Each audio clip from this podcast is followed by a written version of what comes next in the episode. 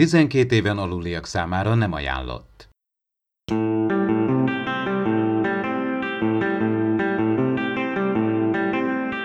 Ez itt az Impulzus Podcast, az űrszekerek Star Trek tematikus epizód kibeszélője. A fedélzeten Csaba, Attila és Dave.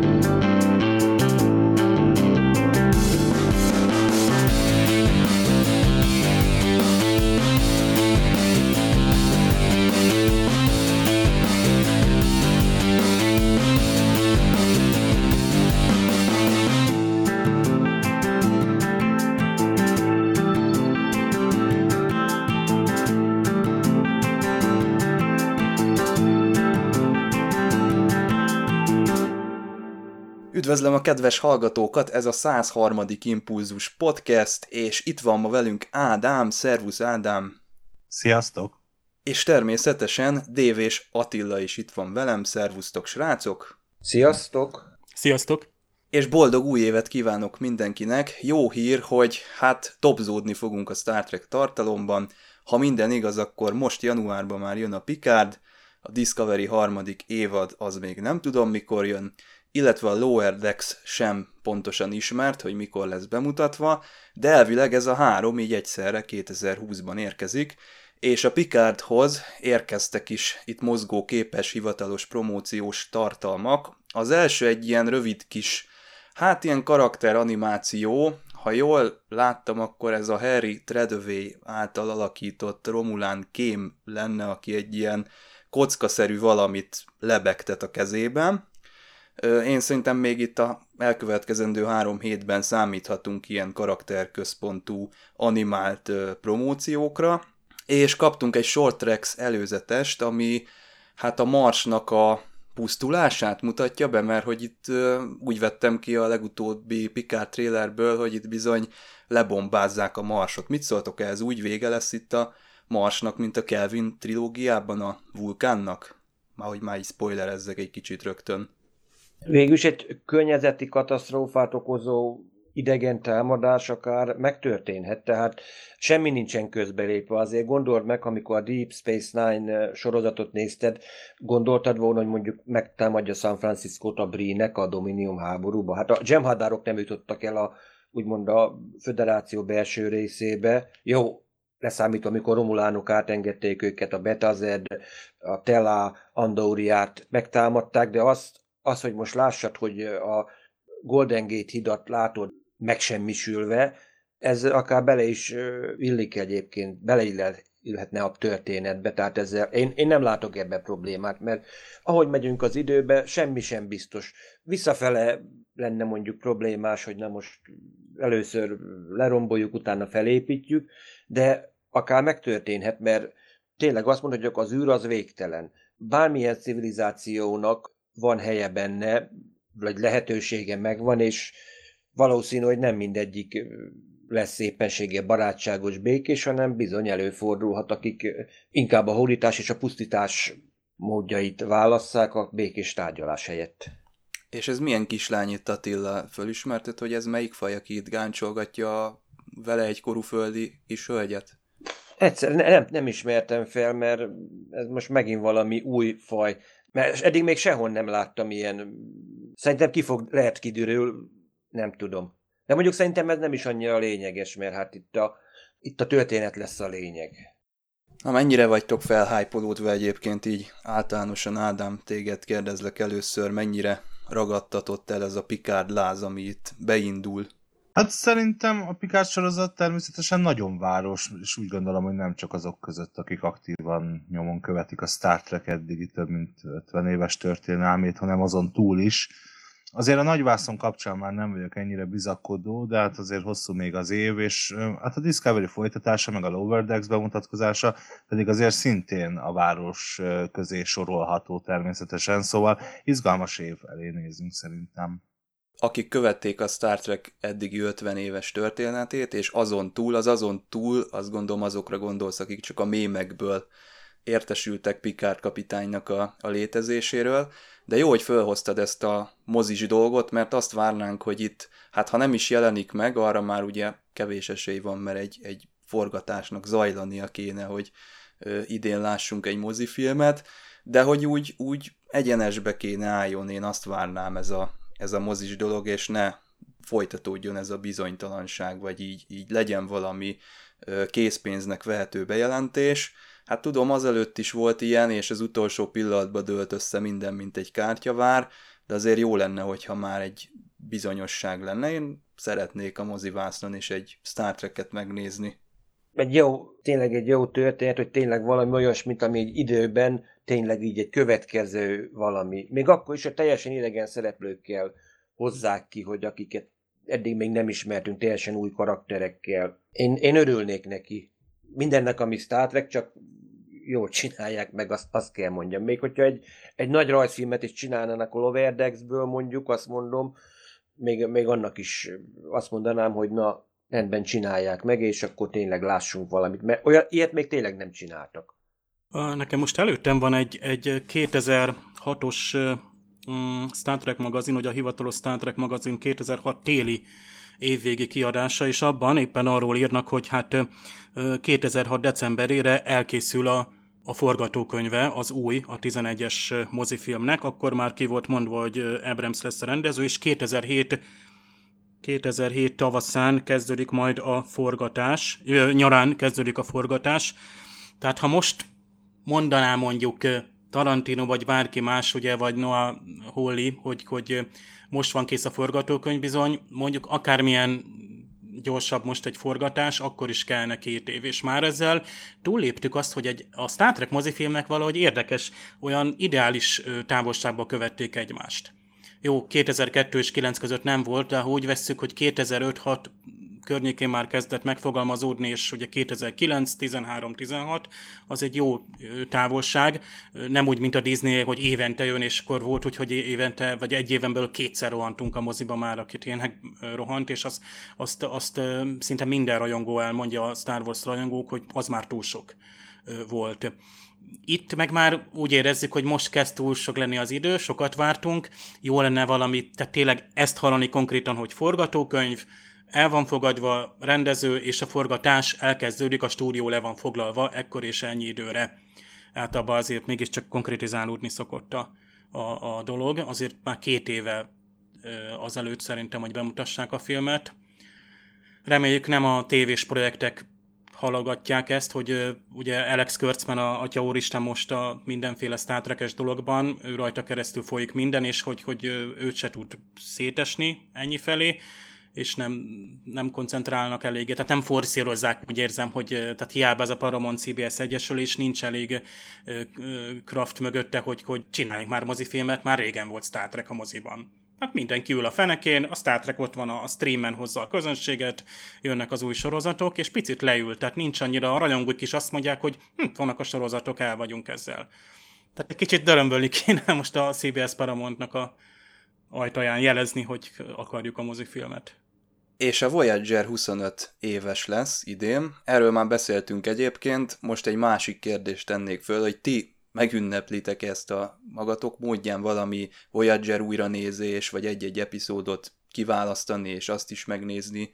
Mondjuk én nem vagyok egy abszolút Voyager, hogy azt mondom, hogy az a, azt mondom a non ultra, de mondjuk valószínűleg meg fogom nézni ismét a az egy év a pokolban, ami egyébként a nagy kedvencem, illetve a végjáték, az utolsó epizód. Valószínűleg ez, ez a kettő ez mindenképpen meg lesz. Nézem meg esetleg Barclit, Barclinak a szokásos csetlését, botlását. Mondjuk nekem ezek a kedvenceim, meg esetleg a Scorpio. Tényleg ez is, ez is egy nagy, nagy pluszt adott egyébként annak idején a Star Treknek. Teljesen új történet, teljesen egy új ismeretlen környezetbe helyezte az egész Star Treknek a lényegét, és azt kell mondjam, hogy igen, kiállták a próbát. Január 10-én volt az ős bemutatója, valamilyen special screening. Feltételezem, hogy, hogy Los Angelesben valamilyen ünnepélyes vetítés volt, meghívottak részére 1995-ben, tehát tényleg itt van a 25. évforduló, és hát a, a magyar évforduló is itt lesz, az is idén lesz, a 20. évfordulója, hogy a Viaszat 3 2000 októberében bemutatta a Voyager-t, és én alig vártam már akkor, mert már akkor láttam németül, és, és pont hát én unoka tesóméknál voltam Budapesten, és ott, ott volt kábel TV, és ott csodálkoztam rá, mert éppen Németországból jöttem haza, és ott voltam egy pár napot, hogy te jó is, tehát a Voyager, és éppen ment ez a Harry Kim ott a holofedélzeten, mint melyik volt ez a, nem Arthur királyos, hanem ez a, tehát amikor eltűnnek a holofedélzeten a, a Kim zászlós, meg a Csekot és a Tuvok. Beowulf, igen. Tehát én azt, azt láttam először magyarul, és, és nagyon örültem, meg hogy a kábel tévén van viaszat, és, és, és néztem, néztem az ismétléseket, és MP3-ban megvan, és mindenféle formában. Tartok én is újra nézést, lehet, hogy pont a kertékert nézem meg. Az úgy, az úgy tetszik. Szolid indítás a Voyagernek, de úgy, úgy akkor indult el az egész. Ott rekedtünk a Delta kadrásban, várnak a kalandok. Tom Paris Voyager, a Voyager mindig... Michael burnham? Nem szerencsére. Annál nincs, hát többre tartom a Tomot minden karaktert be van szeretni valószínűleg. Nincs a Voyager olyan karakter, hogy akire azt mondod, hogy, hogy szürke, vagy nem tudnád szeretni. De szerintem ezt majd, ha esetleg mi is szert tudunk tenni egy ilyen Voyager kibeszélőre, akár egy epizódra, talán, akkor, akkor majd elmondjuk ott, hogy, hogy kit miért szerettünk meg a 7 év alatt. Nem tudom, mikor fejeződött be a tévés vetítés, addigra szerintem elő kéne szedni majd Ádám segít nekünk, hogy, hogy mikor volt utoljára uh, tévében Voyager, ami azt hiszem szakadatlanul ment 2000 őszétől egészen 2016 7 8 valahogy. Hát ezt fejből én sem mondom meg. Nálam Attilával ellentétben a Voyager a, a, a non plus ultra, a Star Trek, én bármikor újra nézem szívesen, meg újra nézek epizódokat, de az ünneplésre is szerintem van lehetőség idén, ugyanis 2020-ban ismét lesz kapcsolatfelvétel napja rendezvény, és űrszekerek közösség találkozó. Idén csak egy napos az emtv.hu és az űrszekerek közösségi flotta szervezésében, Tavaly sem anyagilag sem az érdeklődés tekintetében sajnos nagyon nem működött a mozibuli, több százezer forinttal kellett kipótolni a rendezvénysorozat tervezett büdzséjét, viszont az űrszekerek közösség találkozó szerencsére hatalmas siker volt, és reméljük idén április 5-én a szokásos helyünkön, a Volt 51 Gamer bárban az Octogonnál is legalább olyan jó lesz a hangulat, a belépés természetesen, mint mindig ingyenes, a folyamatosan frissülő információkat pedig az a kapcsolatfelvétel napja.hu oldalon találják az érdeklődők, de azt már most is elárulhatjuk, hogy természetesen lesz impulzus és paralaxis kerekasztal, illetve megpróbáljuk összehozni az idén 25 éves Star Trek Voyager idén 20 éves magyar változatának színészeit is, és meglepetésekkel is készülünk. Annyit még érdemes megjegyezni, hogy a rendezvény videós és podcastben hallható spotjainak hangja idén Haramura Kati lesz, aki az űrszekerek rajz, rajzfilm sorozatban úrát szinkronizálja, és látható volt decemberben az űrszekereken is megjelent a rajzfilm sorozatról szóló szinkronos videóban, de vendégünk volt már a második közösség találkozón is, úgyhogy tehát a kapcsolatfelvétel napja.hu, ahogy közeledünk a vulkániak 43 év múlva esedékes érkezéséhez, érdemes lesz figyelni az oldalt. Nagyon jó, hát akkor Star Trek tekintetében bizakodók vagyunk 2020-szal kapcsolatban, és ehhez akkor mi is hozzátesszük a magunk kis rendezvényét. Gyertek el és találkozzunk! Na jöhet egy kis Lost in Space, úgy újra ide behozzam, mert ugye én azt láttam, hogy Ádám, mint hogyha te ezt néznéd itt a második évadot, vagy lehet, hogy már be is fejezted, csak nehogy megint egy extra adást generáljunk, de szerintem meg fogjuk mi ezt tudni oldani rövidebben is, mert én összefoglalnám a tapasztalataimat, nagyjából ugyanazt látom a második évadban, mint az elsőbe.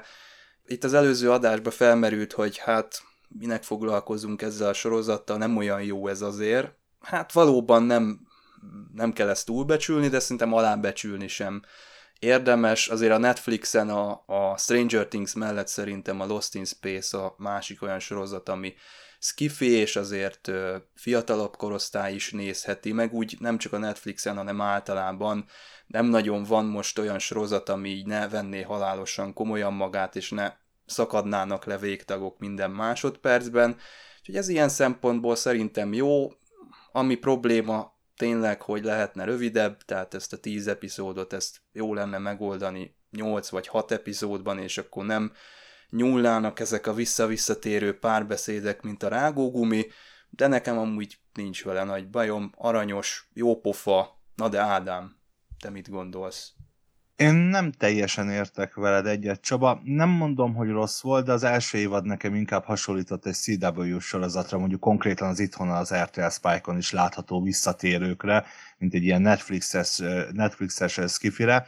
Aztán a második évadra nagyrészt kinőtte a gyermekbetegségeit, vagy az általam vél gyermekbetegségeit, és egy nagyon látványos sztoriban is nagyon-nagyon javuló epizódokat láttam, bár a sorozat kiszámíthatósága, meg ezek a folyamatos flashbackek még mindig zavarnak kisé, de azért várom a harmadik évadot, a színészek tekintetében nagyon kellemes meglepetés volt a mm, Dr. Smith alakító Parker Posey, akinek ugyan férfi keresztneve van, de szerencsére nő, ami jobban illik is szerintem a karakterhez. A magyar változat tekintetében pedig el tudom mondani, hogy kifejezetten pozitív meglepetés volt a Direct Dub Synchron stúdiótól, ahol egyébként a Stranger Things és az Orville nagyszerű magyar változata is készül, amit sajnáltam viszont a már mint a szinkron tekintetében, az a Will Robinson, azaz Maxwell Jenkins magyar hangváltása, amit igazából nem értettem. Persze lehet, hogy egyeztetési gond volt, de amennyiben nem erről van szó, Jenkins még csak mindig 14 éves,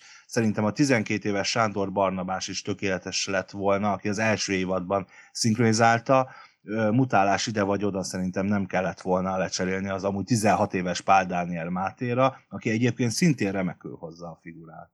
Ez, én ezt említettem is, és annak tudtam be, hogy eltelt valamennyi idő a két évad között.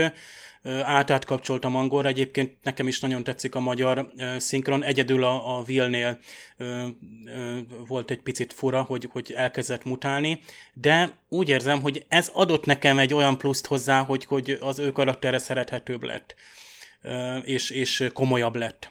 Tehát azért, azért elég, elég, most is még nagyon, tehát sok mindenben ilyen érzelmi alapon dönt, legalábbis annyi, hát én most én még négy részt néztem meg, tehát lehet érezni, hogy, hogy nem ő a vulkáni a, családban, de minden tekintetben én jobbnak látom a, a második évadot, és, és ha ez így megy tovább, akkor tényleg el lehet mondani, hogy egy fejlődő sorozatról van szó, ahol a karakterekkel tényleg tudnak bánni, és tovább tudják vinni a történetüket. Nekem jobban tetszenek ezek a részek.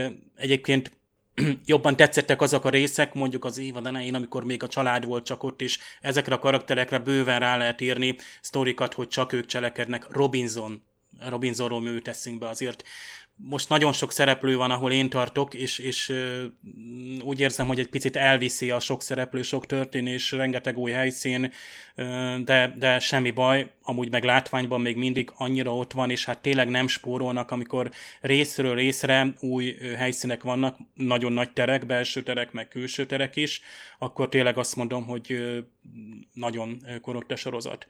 Az a század, hogy mondod, azt azt hiszem a legjobb CW sci sorosztok között tartják számon. Tehát tényleg vannak ezek az Arrow, Flash, Supergirl, stb.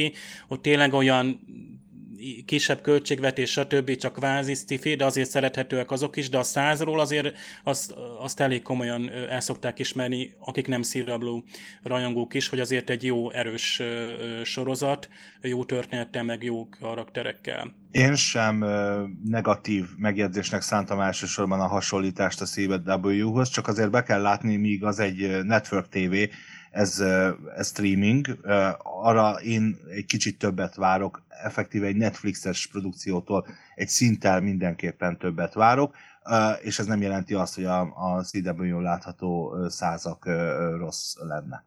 Értem, meg tudom is, hogy úgy értetted, és tök jó is. Egyébként tök jó, hogy Magyarországra eljutott, mert így ezek a CW sorosztok ilyen teljesen össze-vissza, meg néha évadokat kihagynak, és azt hiszem a, a RTS Spike már be is, talán az ötödik évadot is bemutatta magyarul nem tévedek, ugye, mert ott már lezárult az a sorozat, ha jól tudom. De ezt, ezt lehet, hogy már... Vagy elkaszálták? Nem itt... Vagy rosszul Uha. hallottam? Ja, igen, elkaszálták és adtak neki egy záró évadot. Én valami ilyesmit ö, tudok utoljára. És akkor még ezek szerint lehet, hogy tényleg nem volt az utolsó évad ö, magyarul. Netflix-el kapcsolatban itt már lehet, hogy a, a vágóolló itt fog belépni, mert pont itt van Ádám, és engem mostában elkezdett érdekelni, és szerintem titeket is, hogy amikor azt mondjuk, hogy Netflix original, mert ugye tudjuk, hogy a Discovery az csak a Netflix teszi ki, hogy original, és csöppet se az. Tehát az ilyen Stranger Things, meg a, a, a Lost in Space, vagy a Altered Carbon, meg ezek. Netflix original, de én annyiféle logót látok a végén, Tehát nincs olyan, hogy Netflix Studios, nem tudom, Los Angelesben, és oda bemennek, és ott saját stage, meg minden van. Ezek mind-mind ilyen kisebb-nagyobb tévétársaságoknak vannak kiadva. Mint hogy a CW az a Warner Brothers-szel csináltatja a, nem tudom, a szuperhősös sorozatait. Tehát ez a Netflix, ez, ez ad, most ez a név még jelent annyit, hogy a Netflix originál sorosztok ezerféle helyen készülnek, nem is beszélve a német meg egyéb más sorosztokról. Azért azt lássuk, hogy minden, amit televízióban látunk, az így készül mondjuk egy híradó vagy egy fókusz kivételével, tehát hogy mindent produkciós cégek gyártanak, ugye a Star Trek filmek esetében most a Bad Robot, az ugye J.J. Abrams cége az. A CW-ben zárójelben ugyan, igen, ők a Warner nél készít, a Warner készíti általában a CW-s produkciókat, de és félig a Warneré is a CW, de ez nem jelent kizárólagosságot, tehát nagyon-nagyon sok olyan sorozat van a világ televíziójaiban is, vagy mondjuk az amerikai televízióban, akkor maradjunk itt, amit mondjuk a, a nem tudom, a, a CBS-el látsz, de mondjuk a, nem tudom, a, a Warner vagy a 20th Century Fox készít, tehát hogy ez nem ördögtől való, persze nincs olyan, hogy Netflix stúdió, de ez gyakorlatilag csak egy ilyen administratív dolog, nyilvánvaló az, hogy a, a nagy hollywoodi stúdió kivételével nagyon kevés cégnek vannak hollywoodi stúdiói, vagy, vagy nagy stúdiói, itt, itt e, e, ez alatt egy egy infrastruktúrát kell érteni, ma már egyébként ez nem is divat, hiszen ahogy emlékeztek, nagyon-nagyon sokszor beszéltünk mi is, amikor indult a Discovery forgatás, ugye azt a, a Pinewood stúdióban, Torontóban forgatták, tehát hogy ez úgyis a produkciós cég számít, és a produkciós cég maga fölé úgyis kap egy producert az adott megrendelőtől, jelen esetben mondjuk a Netflix-től, aki felügyeli, hogy ez úgy készüljön el, ahogy, ahogy ők azt, azt szeretnék, vagy ameddig a takaró ér. Ádám, vedd elő légy szíves a varázsgömbödet, és engem baromira érdekel, hogy hasraütve, vagy szívedre, vagy szakmai tapasztalatod alapján látsz bármilyen új magyar nyelvű Star Trek szinkronos tartalmat ez évben, tehát bármelyik sorozat valami, az megmozdulhat-e végre magyarul, vagy megszólhat-e magyarul, vagy nem ebben az évben, vagy, vagy mit, mit érzel, mit látsz ezzel kapcsolatban? Én reális esélyt látok arra, hogy a Discovery új évadával együtt az szinkronosan induljon, vagy legalábbis magyar felirattal a Netflixen, Amennyiben magyar felirattal indul, akkor azt gondolom, hogy sokáig nem lesz rá, tehát mondjuk egy-két évig biztos nem lesz rá arra esély, hogy ez a Netflixen szinkront kapjon. Az más kérdés, hogy a televízióba vagy más streaming szolgáltatóra érkezik, akkor kap-e szinkront. Én azért én erre bőven-bőven látok esélyt leges legkésőbb akkor, amikor a Nickelodeonos rajzszín elindul, mert az biztosan, hogy látható lesz nálunk is, és az biztosan, hogy magyar szinkron lesz, vagy magyar szinkronnal, de az élőszereplős sorozatok tekintetében én is, én, én is azt gondolom, hogy, hogy van bőven esély televíziós bemutatókra is, mert azért itt Magyarországon még mindig az a nagy kérdés, hogy hiába van a Netflixen szinkron hozzá, vagy, vagy az Amazon Prime-on, vagy bárhol, Egyrészt az HBO Go még mindig uralja a magyar piacot, hiszen nagy rész szinkronosan, vagy hát természetesen magyar felirattal mutatja be a produkcióit, a legismertebb márka itthon, de most nagyon pedzegetik azt, hogy a Netflix-et idén felvásárolják, ez például hatással lehet a, lokalizációkra is. Meglátjuk. Azt gondolom, és ezt talán jól érzékelette is, hogy ha ezt érzékeled, akkor mindenképpen jól érzékeled, hogy az idei év az, az a streaming platformok tekintetében, akár Magyarországon, de világviszonylatban biztosan egy vízválasztó lesz, vagy legalábbis egy mérföldkő lesz. Most átalakul ez a piac, én azt gondolom, és elég gyökeresen is. A Discoveryhez hasonlóan azt vettem észre a Lost in Space-en, mint hogyha megváltozott volna a képarány, tehát egyre széles vásznúbbak lesznek a produkciók, de szerintem térjünk rá a mai fő attrakciónkra, a Star Trek 2009-es Kelvin mozifilmre, a spotok és a bejátszás után ezzel folytatjuk. Tudományos és fantasztikus élményekre vágysz? Akkor csatold be az öveket és csatlakozz hozzánk a Parallaxisban. A Tilos Rádióban hallható szokolébresztő testvérműsorában kedvenc science fiction filmjeink és sorozataink hátterét vizsgáljuk, emellett pedig a filmvásznon és a képernyőkön megjelenő technológiák tudományos megalapozottságát feszegetjük Csabával, aki mérnök, Miklóssal, aki fizikus, és Ádámmal, aki nem. Az epizódokért kattints a tudományisfantasztikum.hu oldalra. Add át magad a tudománynak és a fantasztikumnak. Kattints a podcast.űrszekerek.hu-ra és hallgasd a műsorainkat a nap bármely szakában, bárhonnan, bármilyen eszközön. podcast.űrszekerek.hu Élmény és vélemény, illetve tudomány és fantasztikum egy helyen. Kattints a videó.mtv.hu oldalra és válogass az mtv.hu, a Parallaxis és az űrszekerek közösségi flotta saját gyártású videóiból közösségi élmények, érdekességek, interjúk, helyszíni riportok, tudományos ismeretterjesztés, valamint tudósítás a legkülönfélébb rendezvényekről és exkluzív sajtóeseményekről. video.mtv.hu Élmény és vélemény. Figyelem! A műsorban spoilerek bukkanhatnak fel. Körkadét, önnek valahogy sikerült egy alprogramot telepíteni a programkódba, melyel átírta a teszt feltételeit. Vagyis. A mi fogalmaink szerint maga csalt. Hadd kérdezzek valamit, amire mind tudjuk a választ. Maga a teszt is csalás, nem igaz? Hiszen teljesíthetetlen. Érvelése kizárja a vesztett helyzet lehetőségét. Nem hiszek a vesztett helyzetekben. Akkor nem csak a szabályt szekte meg, de nem értette meg a leckét sem. Világosítson fel. Pont ön tudja a legjobban körkadét. A halált nem lehet becsapni. Itt vagyunk a kibeszélő blogban, továbbra is Ádám a vendégünk, illetve a mikrofonok mögött állandó műsorvezető társaim Attila és Dév is itt van. Hát próbálom felidézni, hogy mit éreztem 2009-ben, amikor jöttem kifelé a moziból. Egyértelműen az ugrik be, hogy mennyire jó ez a csapat, ez a casting, ezek a színészek. Nekem főleg a Chris Pine, a Simon Pegg, illetve a Carl Urban tetszett. A Carl urban kapcsolatban ugye Leonard Nimoy is elmondta annak idején, hogy mennyire meghatotta és megérintette az ő játéka, teljesen DeForest Kellyre emlékeztette, és akkoriban, ha jól olvastam, akkor egy ilyen sorozatterv is volt, bár ez nem tudom, hogy mennyire volt komolyan vehető, és, és mennyire volt a szándék is komoly, akkoriban nem nagyon merültem bele a híreknek ilyen komoly szintű elemzésébe, de én szerettem volna látni egy, egy ilyen sorozatot ezzel a, ezzel a brigáddal, mert úgy gondolom, hogy itt tíz év eltelt, és ahhoz képest elég kevés produkcióban láttuk, három darab mozifilmbe láttuk ezt a csapatot, és akkoriban én nagyon örültem, hogy ez valamilyen formában így folytatódni fog, mert ez mégiscsak egy akciófilm, és hogyha lenne egy olyan formátum, ahol ezek között a karakterek között valami mélyebb interakció legyen, vagy valahogy jobban lássuk őket, esetleg karakterközpontú epizódok jöjjenek, hát az számomra egy, egy hatalmas nagy álom lett volna. Azt is említettem itt, hogy akciófilm, ez volt a másik benyomásom, 2009-ben nagyon húzósak az akciók, és amikor most megnéztem, tegnap előtt, akkor is ugyanez volt a benyomásom, pedig ezek a blockbusterek azért hát tudnak öregedni, főleg, hogyha tele van CGI-jal, de teljesen a, a székhez szögezett a, a, a látvány, és talán a három Kelvin film közül ez a leglátványosabb, de majd ebben akár vitatkozhatunk is. És a harmadik benyomásom, amit így vissza tudok idézni, az az, hogy mennyire ronda már a, az Enterprise-nak a belseje.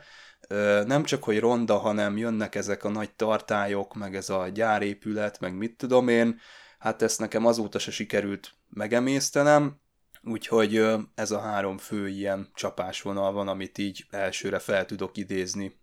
Először is el kell mondanom egyébként tényleg a színészeknek a játékával, azt mondom, hogy tényleg nagyon jó.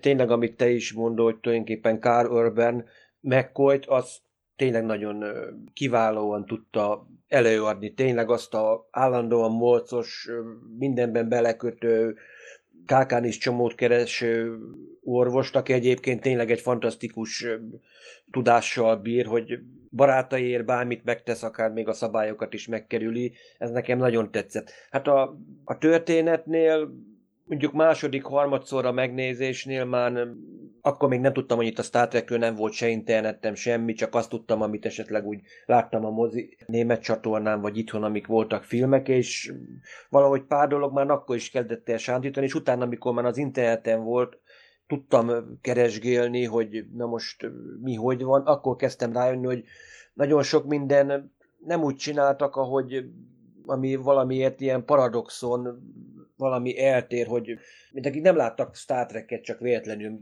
véletlenül be, beestek egy ilyen videóvetítésre, vagy valami, és tényleg nekem is műszaki ember lévén én szennyvíztelepen dolgoztam 12 évig, és tényleg én megőrültem attól, hogy ilyen mindenféle vízvezetéket, vízcsöveket, szivattyúkat látok, mintha ne adj Isten egy budapesti lakótelepnek a hőközpontjába lennék, én nekem ez volt teljesen az érzésem, na meg pláne amikor megláttuk például azokat a nagy tartályokat, amik, ha jól emlékszem így a régi információkra, amiket így interneten is megosztottunk, hogy az valami kaliforniai sörgyárnak a nagy erjesztő tartályai, vagy valami ilyesmi lehetnek, tehát nekem vegyesek az érzelmeim. Vannak nagyon jó jelenetek benne, amikre azt mondom, hogy tényleg ez ez, ez Star Trek jelenet, de nagyon sok mindenre azt mondom, hogy ez valami, valami borzalom időnként. Tehát nagyon vegyes érzelmekkel nézem én ezeket a Kelvin filmeket. Látványosnak látványos, de nem tudom, a három Kelvin közül egyébként a, nekem az utolsó a harmadik a mindenen túl azt tetszett legjobban. Ez, ez kevésbé. Én sokáig nem mertem megnézni, így nem láttam moziban. Hosszú-hosszú hónapok teltek el már a DVD megjelenés után is, mikor rávettem magam, hogy megnézzem. Engem elsősorban az idővonal megkavarása az volt, ami, ami visszatartott a megnézésétől, meg, meg eleve én úgy gondolom, és én ezt most is tartom, hogy, hogy Picard kapitány, körkapitány, ők, ők ők azok, akik, tehát amíg Picard Patrick Stewart, addig, addig körkapitány pedig Bill Shatner, szóval, hogy nekem, bár itt szóba jött most a színészi játék, és én is úgy gondolom, hogy eszméletlenül jól egyrészt lehozták az eredeti színészeket, másrészt önmagukat is beleadva és hozzárakva remek alakításokat láttunk, de de én számomra Zachary Quinto lehet bármennyire jó Spock, és tényleg nagyon jó Spocknak tartom, tehát számomra Leonard Nimoy a Spock, és engem ez nagyon sokáig visszatartott ettől. Most már, illetve hát most már sok-sok éve ez engem nem zavar, feldolgoztam ezt a, ezt a problémát, Említette Csaba a CGI időt állását, amivel ugyan egyetértek, de azért gyorsan hozzátenném, hogy a nagy költségvetésű filmekben már, már sok ideje, több mint tíz éve bőven elég magas a minősége a számítógépes animációknak, elég, elég időtállóak szerencsére a, a vizuális trükkök. Nekem is pont ez tűnt fel, most tényleg Full HD 1080p-ben néztem, jó közelről, és minden pillanatát élveztem, nem tudok mit mondani, Attila kérlek fenheted a batletet, pedig én onnan indultam, mint te, vagy némelyek ott a mostani Facebookos csoportjainkban, ahol elhangzik J.J. Abrams neve, pedig nem ő írta a forgatókönyvet, ezt még egyszer elmondom, nem ő írta a filmet, tehát a sztorit nem ő írta, ha bár producerként, meg lehet, hogy kapott Kutzman. egy ilyen, igen, Orci Kutzman is Lindelof, hogy a Damon Lindelofot sokszor szokták szírni, de tehát ők egy, együtt járnak, ugye már akkor megismertük Alex Kurtzman nevét, bár én, én megint visszatérek arra, hogy Abrams meg Kurtzman annyi sok jót is adott nekem, például a Fringe című tévés sorozat, de hát sokan mondják azt, hogy, hogy J.J. Abrams, vagy nem tudom, ezek az emberek maradjanak a tévénél, mint ahogy Spielberg sem menjen televízió készülék közelébe sem, mert néha pocsék soroztak mögött volt, de hát csak producer, úgymond a pénzével. És, és vissza a CGI-ra, nagyon jó, tehát még mindig ütős, tehát ezt, ezt moziba levetíteni, újra vetíteni, és be is mennék. És az, az a különös, nekem ez volt az első Star Trek mozifilm, amit moziban láttam, és visszamentem megnézni. Pedig, ahogy kijöttünk, ott, ott tanakodtunk, hogy ez, ez, ez valahogy nem az a Star Trek, vagy ez nem, ez most ez ilyen akciófilm ugrándozás, tehát ez, ez ilyen, hol van itt a, a, az a mondani való, hol van Pikár kapitány, hol van az eredeti körkapitány. Meg 2008-ban, amikor kezembe akadt valahol, nem tudom, Ausztriába vagy Németországba egy Star Trek magazin, egy utazáskor mindig vásárolgattam, láttam azt, hogy Simon Pegg the New Scotty. micsoda, és akkor ott, ott elkezdtem vakarni a fejem, mert akkor még nem állt össze bennem, hogy, hogy itt, itt most ö, így alakulgat már a film, már akkor ugye ott ő, ő, ő be volt castingolva, akkor már azt hiszem a Mission Impossible 3-on túl volt, nyilván ott is Abrams már akkor, azt hiszem ő akkor lépett be abba a franchise-ba, és én azt hiszem, hogy például Abrams a Mission Impossible is valami tök jót hozott ki. Én onnantól felfelé szeretem a, azokat a filmeket, és itt a Star Trekben is van ami olyasmit tett, mint amikor azt mondjuk, hogy 2009-ben jött a Vasember, és, és valami újat hozott, nem csak az akciófilmek, hanem a képregényfilmekbe is. És jó, nyilván ott is aztán elindult egy túlzás irányba, mindenféle rajongói vélemények ütköznek ott is, itt a Star Treknél nekem folyamatosan formálódott a véleményem, ahogy egyre többet láttam ebből a, a, a csapatból. Tehát a karaktereket, a színészeket egyre jobban megszerettem, és amit Csaba mondott, hogy hú, de jó lenne ilyen karakterközpontú mondjuk sorozat ebből. Hát ugye igazából manapság már kettőt lépsz, és a mozi vászorul a tévében vagy, hát, vagy fordítva, ott van például a Carl Urban, ő, ő tévésorozatban is volt, például nekem az Almost Human, az emberi tényező egy sajnos egy évados sorozat, pedig egy nagyon-nagyon-nagyon jó közeli jövőben játszódó rendőrös robotzsarut sorozat volt, akkor lehetne mondani itt a, nyilván, hogy Zakari Quinto is, mint tévés, jól, jól bevált tévés színész, ugye hősökre gondoljatok, vagy, tehát ezek az arcok gyakorlatilag jól bevált, tehát olyan színészeket válogattak, és Abramsnek ez, ez tényleg egyik erősség, ezt mindenkinek be kell vallani, hogy a casting terén, most nem biztos, hogy ő van mindig a casting mögött, akár rendezőként is, de castingban jó, és jól sikerült, és az is jó ötlet volt, hogy az Enterprise-t kell elővenni, mert az hordoz valami olyasmit, hogy, hogy minden irányban, és mindenféle rajongót megmozgat, és akkor még csak 40 valány éves volt a, a Star Trek, amikor ezt a filmet tervezték. És hát a, a sorozatot én a képregényekben kaptam meg amik ehhez a nagy franchise-hoz, tehát ehhez az Abrams féle vagy Kelvin univerzumos Star Trek franchise-hoz kapcsolódnak, és hát korábban is voltak Star Trek képregények, sőt a Marvel kiadó is adott ki Star Trek képregényeket. Egyszerűen nála voltak a licenszek.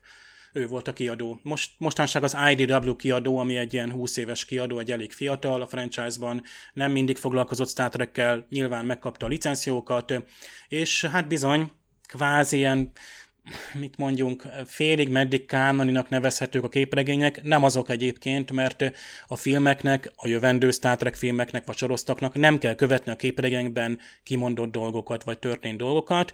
A képregény mondjuk szépen kimondhatja magáról, hogy vegyél meg engem, mert én most a 2009-es vagy most jövő film előzménye vagyok, elmondom a Nérónak a háttér történetét, és végül is egy négy-öt füzetben ezt elmondták.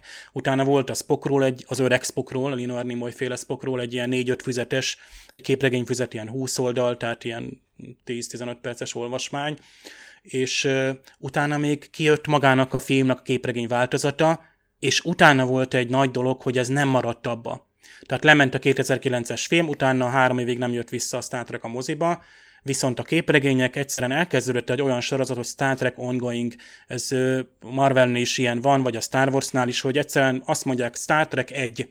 Tehát elindulunk egy egyes füzettel, és megyünk, minden hónapban kiadunk egy új füzetet, lehet, hogy négy-öt füzet ad ki egy történetet, lehet, hogy kevesebb vagy több. A lényeg az, hogy 2009-től fölfelé még további 60 képregény füzet jelent meg ezzel a, a csapattal, és hát mindenféle módon megközelítették a, a karaktereket is. Tehát volt, nyilván, hogy volt Scott is, vagy a Scottinak az a kis haverja, ugye a, a kényszer ö, olyan epizód akkor a Operation Annihilate-nek volt a Galileo 7-nek egy újrafeldolgozása, az Arkonoknak, akkor az Into Darkness-hez készült előzmény és utóképregény, a Kánnak, a, a Cumberbatch féle Kánnak a feldolgozását, akkor Q is megjelent, és egy borzasztó ügyes befejezéssel a régi idővonal meg az új idővonal között ilyen áthallás, csak egy mondatot mondok róla, hogy Nichelle Nichols féle Uhura, képregényről beszélek, a képregényben Nichelle Nichols Uhurája fölébred, és mellette Zakari Quinto fekszik az ágyban.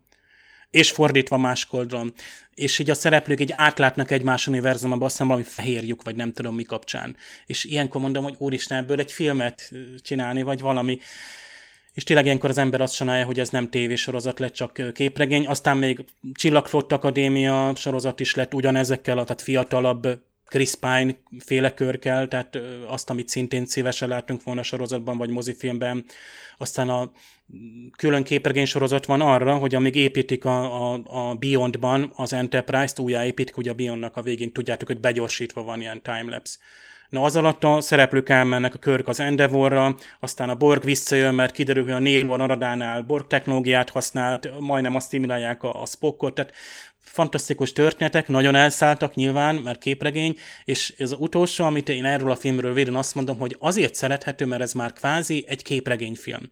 És annak a minden jó oldalát hozza és próbál a Star Trekből is jó dolgokat felmutatni, és szerintem ott van, ott van a crew, tehát a, a, a legénység, a misszió, a karakterfelőzés, a változás, az érzelmek, a három, a triumvirátus, a Kirk, Spock, McCoy egymás hatása, én ezért szeretem, és szeretem egyre jobban a, a Kelvin filmeket, és ezt, ezt, ezt főleg.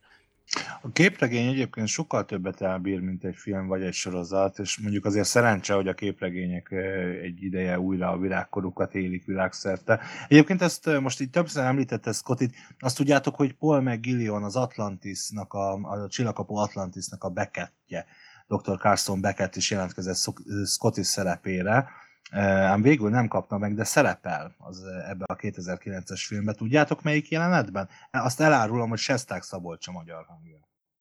Jó, nem tudjátok, akkor elárulom.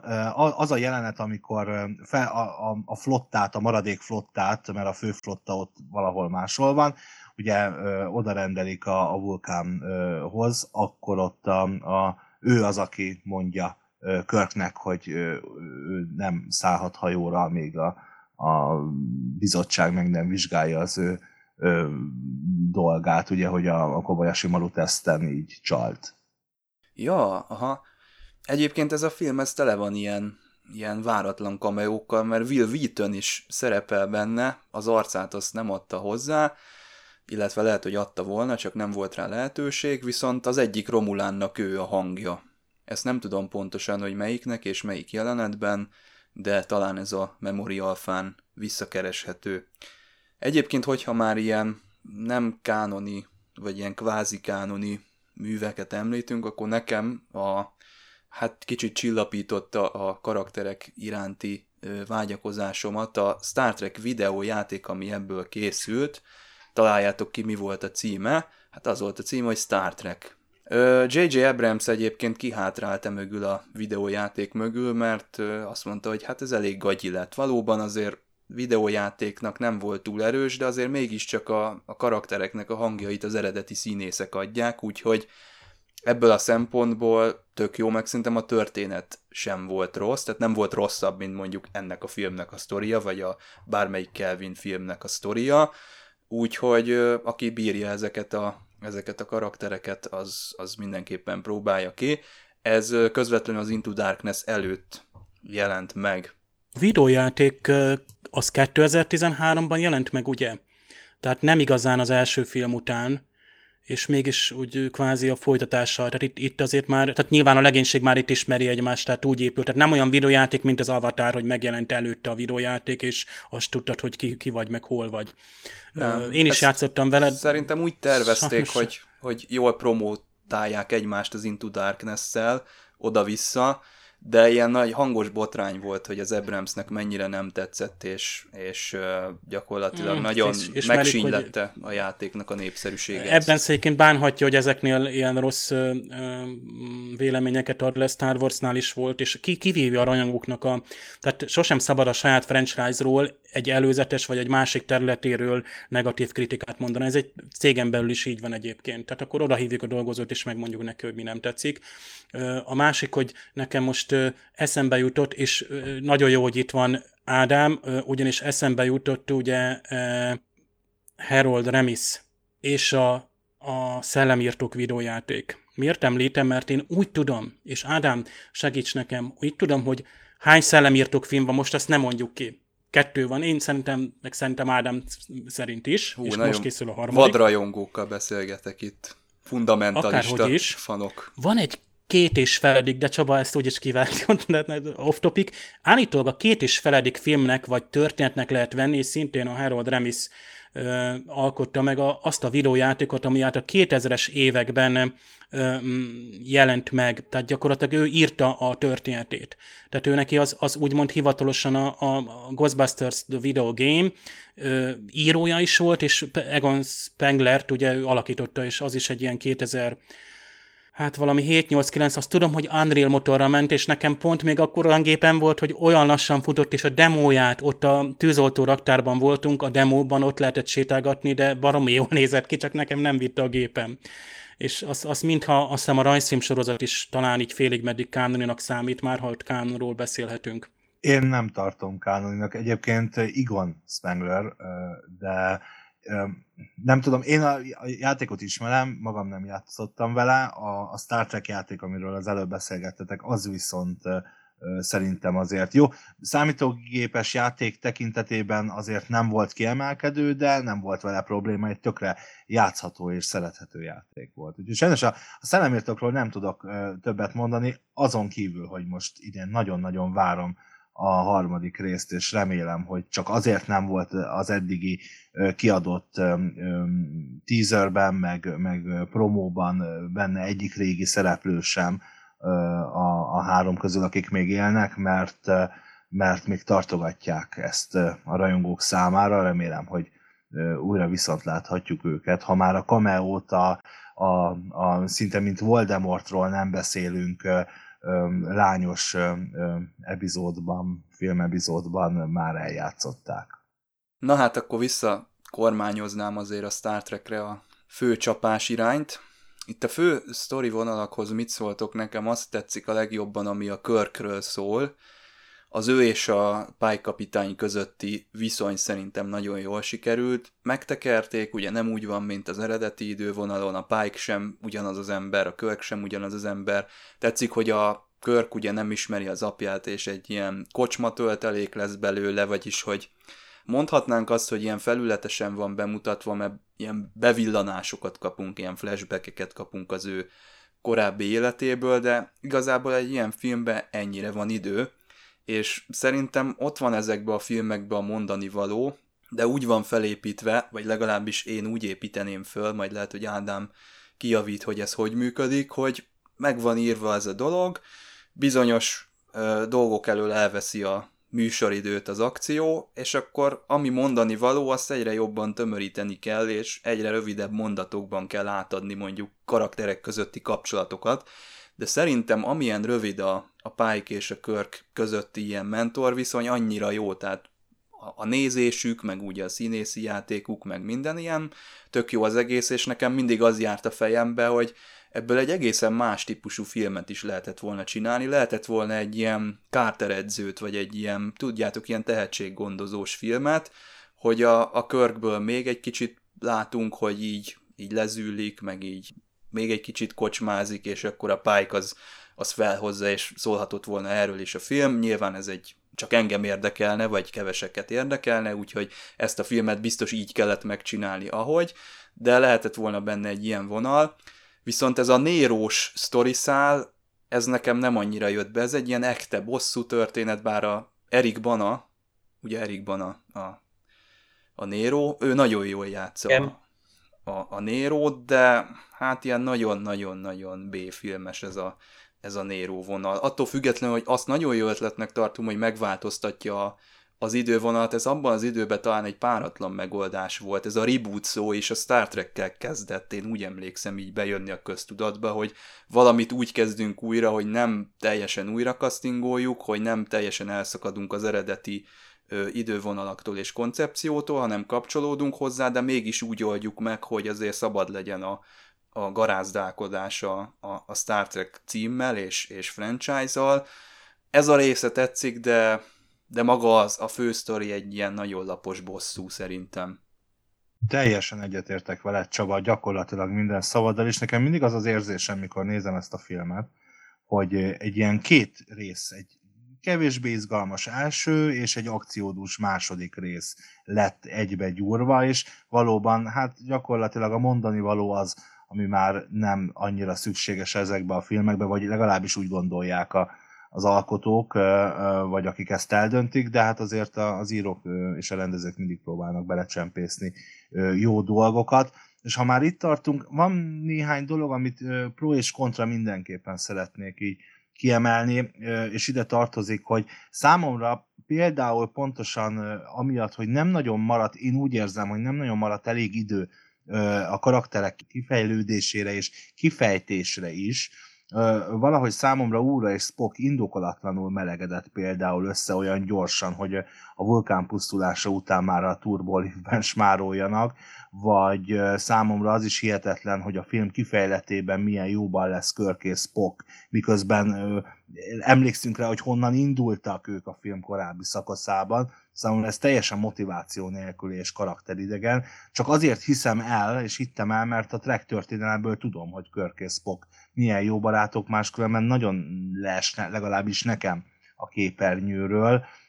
Az érzelmi kompromitálás csavarja is nagyon gyenge volt szerintem. Ez a fejezet nagyon ez ilyen háromlábú gyakorlatilag a történet és a történetvezetés szempontjából, amit Scotty poénja sem tudott feloldani ott a hídon. Az egész olyan erőltetett volt, hogy tehát csak van egy cél, én vagyok egy vezetőíró, azt mondom, hogy legyen az a cél, hogy valahogy cseréljenek helyet, és Körk legyen a kapitány, és ezt, ezt így megoldják egy ilyen, egy ilyen, szerintem, bár a jelenet maga nem volt rossz, és, és hatásos volt, de maga ez a, ez a chapter, ez, ez egy ilyen... Igen, a Spock úgy mondja ki, hogy érzelmileg kompromitálódtam, mint hogyha a forgatókönyvbe kipipálná éppen azt a, azt a macskabajuszt, hogy ezt kell csinálnom. Abszolút így gondolom, viszont pozitív dolgok, és erről ezt is most már említettétek, az ilyen különböző kikacsintások és easter eggek. Például, amikor Pike kiadja a parancsot a hídon az Enterprise indulásakor, illetve aztán csak nem az egész jelenetben Pike arcán úgynevezett catchlight van, ez egy kedves kikacsintás, hogy legalábbis én annak vélem az eredeti sorozatra, ami a régi iskolaféle Hollywood kedvelt filmes eszköze. Azt te nagyon szereted, Ádám. Azt... Így van, amikor ugye ez a jelenetben a szereplő szemét világítják meg egy csíkban, ugye erről van szó. Sokat láttunk ilyet a, a Star Trek eredeti sorozatában is, elsősorban Körkön, de uh, amúgy úgy vettem észre, hogy a, a 2009-es filmben nem csak ezekben a jelenetekben, amiket én is említettem, hanem, vagy ebben a jelenetben, amit én is említettem, hanem több helyütt uh, használták a, a film során, és ugye ez, ez nekem egy nagyon-nagyon pozitív uh, meglepetés volt. És a negatívumokról még csak egy mondat, bár tudnék hosszan beszélni a nagyon sok rángatózó kameráról, a, a lens flare indokolatlan használatáról, ugye, ami a fény tükröződését jelenti a lencsén, és ennek folyamatos és pervers használata, amiről maga J.J. Abrams is azt nyilatkozta korábban, hogy a felesége megkérte, hogy a jövőben ne használja ennyit, és ugyan állatok is elhangzott, és igaz, hogy nem ő rendezte egyik filmet sem, de azért azt, azt nagyon-nagyon vegyük nem ő írta. alapnak, hogy ő rendezte. Aki azt mondtad, hogy nem ő rendezte, tehát ő rendezte, de nem ő írta, azt mondta. Vagy nem ő írta, bocsánat. A, a lényeg az, hogy amúgy is a, a producer dönt, az dönt, aki a stúdió, ami legyártja, vagy a produkciós cég, ami le, legyártja. Tehát ez egy JJ szóval film, ezt akarod mondani, és ezért JJ elemek lesznek benne. Igen, igen, igen. Uh, amúgy, uh, meg még visszatérve a történelmi, történelmi uh, vagy történeti uh, gyengeségekre, hát szóval számomra ez a vörös anyag egy olyan volt, mint a Galaxy Quest Omega 13-ja, vagy az Orion űrhajó Overkill berendezése, szóval, hogy nekem, bár az egész film összefoglalva tetszett, én azért szerettem, bár én is Attilához hasonlóan a harmadik részt szeretem a legjobban, nekem ez, ezek, ezek nagyon-nagyon gyengítették ezt a produkciót, és úgy érzem, az, úgy éreztem akkor, amikor megnéztem, vagy úgy érzem most utólag, hogy ahhoz képest amennyit kellett várnom egy új körkapitányos kalandra, nem hiszem, hogy azért száz százalékig azt kaptam, amit mondjuk a, a csillagösvénnyel kaptak a rajongók az eredeti sorozat után.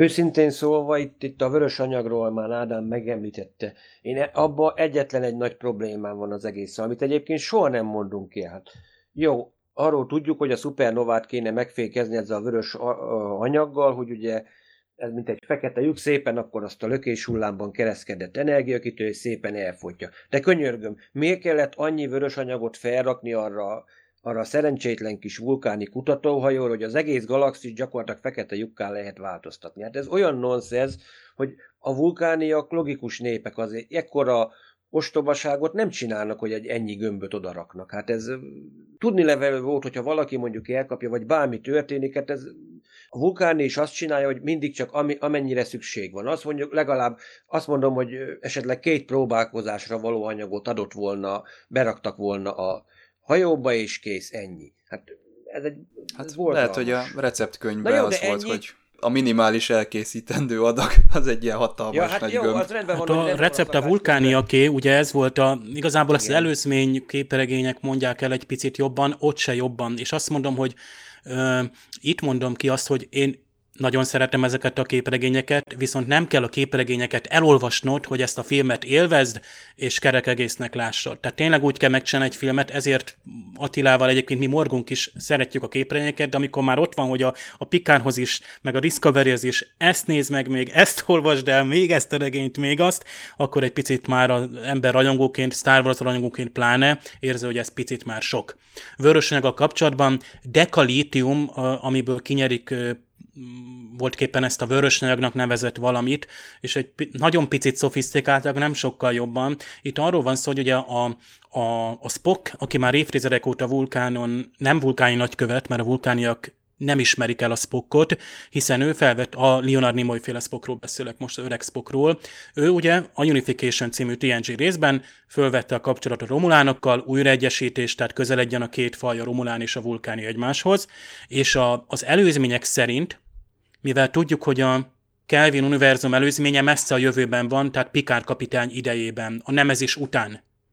Ezt kell tudni, Data az Enterprise kapitánya. Tehát itt indul az egész Kelvin idővonal, a jövőben indul és hat visszafelé, és ezért mondjuk azt, hogy a, a Kelvin univerzum, vagy a J.J. Abrams féle Star Trek filmnek az eleje, vagy a gyökere, meg a Picard sorozatnak az gyökere ugyanaz, de mind a kettő még a Prime univerzumban történik, a Prime Spock, tehát a Leonard Nimoy már négy évtizede ott van a Romuluson, és próbálja ugye a vulkáni tanokat terjeszteni, a vulkán elutasítja a Spockot. Nem tartja sokra emiatt. És lényeg az, hogy ebben a képregényben a Spock felézi fel a szupernovát, és spoiler, spoiler, a mostani Picard sorozat előzmény képregényében viszont a romulánok már tudnak a Hobus szupernovává válásáról, de nem mondják el. Tehát nekem ez ilyen tipikus Csernobil effektus, hogy valami óriási gáz van elvtársak, de hú, nem mondjuk el, és gyorsan megoldjuk ezt az országon belül, aztán ezt csak Svédországból szólnak, hogy itt, itt óriási gáz van, mert már ott vannak a, a, a, a radioaktív részecskék. No, itt is az van, hogy a Pikár sorozat előzménye szerint a föderáció ilyen véletlen üzenetekből tudja meg, hogy a Romul- Romulus fenyegetve van, és akkor küldik a Pikárt egyébként, hogy menekítse ki ott az embereket, mármint a romulánokat.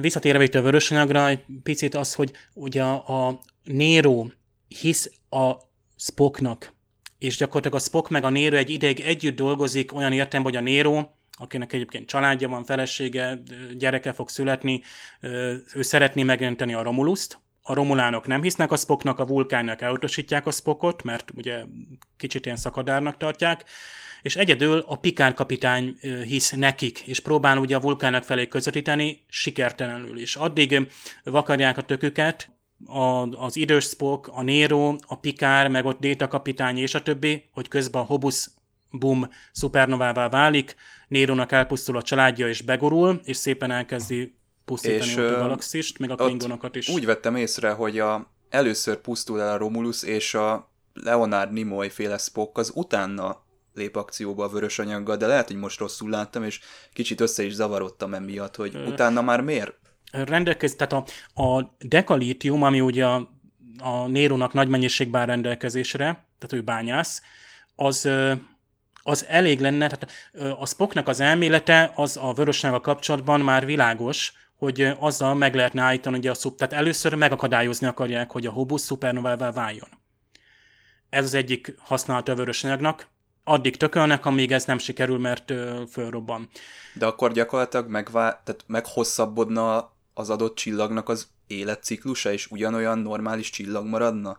Nem alakulna vörös óriássá, Tehát, nem, itt, tehát itt nem egy szingularitást hoznának akkor létre, hanem csak nem, valami az már napjavító. A, a, igen, igen, tehát az volt jó, amit Attila mondott egyébként, hogy, hogy amikor már ugye berobban, és tényleg nem csak a, azt a rendszert, melyiként a Romulusnak sem a szomszédja ez a Hobusz, viszont kellő, tehát elég nagy hatása van, és ugye hogy elpusztítaná a, a, a Romulán rendszert is, ami ezért elég hatalmas, és sőt, ugye a földig is hatolna, ugye, tehát miután már a Hobusz felrobban, már a föderáció is, is vakarja a fejét, hogy itt csinálni kell valamit, és akkor jön ugye az intenzívebb akció a vörös anyaggal, amikor is ezt a bizonyos hajót, ezt a Medusa nevű hajót, amit egyébként a képregényben a Jordi hoz létre, ez csak egy ilyen kis, kis geg, mert a Jordi nem megy vele, ő csak egyszerűen felbukkan, ő már visszavonult, ő tervezte ezt a hajót, és uh, amúgy a Pikár előzmény képregényben is felbukkanott a Pikárnak a mentőhajóit tervezi a Jordi, tehát ilyen cameo szerep. Tehát lényeg az, hogy a vörös anyag az megakadályozásra is ez ilyen univerzális, ahogy Ádám is mondja, hogy ez ilyen ö, képregényes ö, dolog nagyon, tehát ö, a elfolytásra is alkalmas, hogy gyakorlatilag a fekete lyukat létrehozni, és akkor azt a felszabadult energiákat ö, ö, visszafolytani. Hát nem sikerül, és olyan Nero meg elkezd ö, berobbani, begorulni, aztán Worf próbálja megáll, megállítani, a Nero elkapja a Worfot, és akkor a Picard így nagy nehezen kiszabadítja, és slusszot vége van az előzmény képregénynek. Tehát végül is a Worf él, a Picard meg mindenki ö, életben van és egyébként a téte az a Before féle dét, a Before-nak a következményetet se változtatták meg, tehát ez még a Prime idővonal. És ennyi, ott kezdődik a cselekmény, hogy ugye a vörösságot végig is a Spock, azért be, be, bejuttatja a Hobuszba, megmenekül az Alpha kvadráns, nyilván a Romulus az elpusztult ezen az idővonalon, viszont az a szingularitás a Spockot meg a Nérót is beviszi ugye a, a, a, tehát a fekete keresztül gyakorlatilag két különböző ülésükben érkeznek, és ott érkezünk, hogy a film elején a Nero ott a, a, a még a születendő Körknél ott kérdezgető, hogy hol a fenébe van a Spock. És ezen is gondolkodni szoktam, hogy miért jön létre ez a temporális távolság a két hajó között. Persze ez költői kérdés. Egyébként, Mik, egyébként Miklós a Parallax állandó fizikusa, valahol a háttérbe felsírt én, én, ide, ide érzem, hogy erről a tudományos Felrobbant a szingularitás? Hogy igen, hogy így hogy akadályozzunk meg egy, egy napnak a, a szupernóvává válását. Egyébként közben rájöttem Attila, hogy miért van sok vörös anyag a hajón, mert dekalítiumból van, pedig elég lett volna egy gram is. Egyébként volt egy tökre negatív hozadéka ennek a párhuzamos univerzumnak még hozzá az, hogy sokan ezt nem értik egész egyszerűen már ezt a Kelvint sem. Tehát nem csak a Tarantino, hanem már, már a rajongók se. Tehát nem az, hogy egy külső szem azt mondja, hogy úristen, miről van itt szó, meg így eleve az, hogy egy, egy külső embert be akarsz vonzani, és így el kell neki magyarázni, hogy de ez most egy leágazás, ez egy külön izé, meg mit tudom én, de itt a Picard, amikor ugye kiderült, hogy itt össze van kapcsolva a, a, ezzel a Kelvinnel, meg itt a Déva, hogy elmagyarázta, hogy mi hogy van, ez nagyon nem egyértelmű ám, és, és itt a Picarddal kapcsolatban is a fórumokon hatalmas sötétség van, és nem azért, mert sötétek az emberek, hanem ezt nagyon nehéz ám átlátni. És, és szerintem ettől egy kicsit bonyolultabbá is vált ez, a, ez az egész Star Trek univerzum ezzel a Kelvinnel együtt. Na de ugye itt az Orci meg a Kurtzman, amikor írták a sztorit, akkor folyamatosan nézték a, a Memory alfát, ugye addig csak a Prime univerzumból voltak információk, de azért szerettek volna ők pontosak lenni, de néha-néha csináltak olyat, hogy direkt megváltoztattak dolgokat, például ez a Delta Vega, ez egy olyan változtatás volt, amire ugye az eredeti sorozat nézők azok felsziszentek, hogy de hát nem is ott van a Delta Vega, ahol a Kelvin univerzumban van, és akkor azt mondta az Orci, hogy igen, hát ezt áthelyezték szánt szándékkal, mindenféle magyarázat nélkül, Szerintük a, az ismerős helyszínnek csak a puszta elhangzása az nagyobb profitot hoz a rajongói elégedettségben, mint hogy a pontos elhelyezkedéssel valaki is elkezdjen majd foglalkozni. Úgyhogy ilyen apró döntéseknek a százaiból áll gyakorlatilag ez, a, ez az újítás, és hát ne kerülgessük a forrókását, beszélgessünk a filmnek a megítéléséről, ez ugye egyértelműen kivívta a, bizonyos rajongói csoportoknak a haragját, ugye Ádám is elmondta, hogy meg sem merten nézni, hogy úristen, mi lesz itt, ugye a, a Körk az a William Shatner, ne legyen a Chris Pine, meg mit tudom én, folyamatos ellenérzések voltak, még a mai napig jönnek emberek, bár ugye az űrszekereken, ha kirakunk egy Kelvin filmes posztot, azért többségében szeretik, és, és nagyon sok hozzászólás jön, meg nagyon sok like jön, de mindig jön azért egy-egy olyan ember, aki kifejezi a, az ellenvéleményét, meg hogy úgy, úgy törölné el a Kelvin univerzumot, ahogy a vulkánbolygót eltörölték a, a körcmenék, meg ez az egész vulkánbolygó is itt van, ugye, akkor mi azzal kapcsolatban mit, mit éreztek meg? Ezzel az egész ellentmondásos megítéléssel kapcsolatban mi a véleményetek? Facebookon is volt direkt ilyen anti-JJ track klub csoport van, meg csak az eredeti idővonal, olyan csoport is van, hogy gyakorlatilag Kelvint Isten őriz, hogy bevigyél, mert akkor aztán rögtön kitör a harmadik dominium háború. És az a baj, hogy említett, hogy itt elkezdik, elkezdték bújni ugyebár a memória alfát. Hát ez, ez is mondjuk egyrészt lelökte az embereknek a szíjat, akik mondjuk régi strekkeresek, mert ha nézzük, mikor is kezdődik úgymond ez a Kelvin idővonal, mikorra is ugrik vissza Nero a Naradával, kerül vissza. 2233. Memoria Alfán James T. Kirk születésnapja mikor van? 2228. Tehát már az elején már egy nagy öngól, másik, tudjuk, hogy ugyebár Kirknek van egy bátyja, George, George Kirk. Az megint Megint itt kukába van az egész, hogy nem tud, sehol nincs egy a gyerek. Arról volt szó, hogy a, ami mondjuk úgy, ahogy meghagytak, ugye bár tudjuk ott van, hogy na most hogy hívjuk az úriembert, körkört, ugyebár azt tudjuk, hogy na most akkor a anyjának a valamilyen rokonáról, tehát azért lesz James, hogy Jim legyen, és mert ő George, ha jól emlékszem, az apja az valamiért Tiberius takar, ami mondjuk nem igaz, mert azt egyébként Samuel nagybácsi találta ki, mert ezt maga Gene Roddenberry írta az első mozifilmnek a könyvében, úgymond körköt megszemélyisítve, mert bemutatkozik benne körk, hogy ki vagyok, mi vagyok, hogy ugyebár a Samuel nagybácsinak az ókai történelemben volt a kedvence a Tiberius császár, és ez annyira Na megtetszett neki, hogy emiatt... Igazából erről ja. beszélek, hogy van-e értelme ennyire számon kérni, hogy a Samuel, de hát a Samuel nagybácsi, hát értsék már meg, vagy ezt el kell engedni? El kell Szerintem... engedni. Bocsánat, hogy a szabadba vágok Attila, szerintem el kell engedni, mert nagyon a filmek és a sorozatok világában nap mint nap tapasztaljuk, mi, akik nézünk ilyeneket szerintem mindenki, hogy egy-egy sorozatban gyakorlatilag az első részben elhangzottak, az már a második részben nem biztos, hogy igaz, az első évadban mondtak valamit, a negyedikben már az tök máshogy mondják, számtalan példát tudok erről felhozni. A Worf esetét annyit... is láthatjuk, hogy Worfra is mindig mondják, hogy hol egy külföldi kolóniát emleget, egy peremvidéki kolóniát, hol akkor Minsket, Fekete-tenger mellett, tudom, ez, ez igaz, Ádám, úgyhogy ezzel nincs is gond, csak az a baj, amikor alapvető dolgokat is nem vesznek figyelembe, hogy...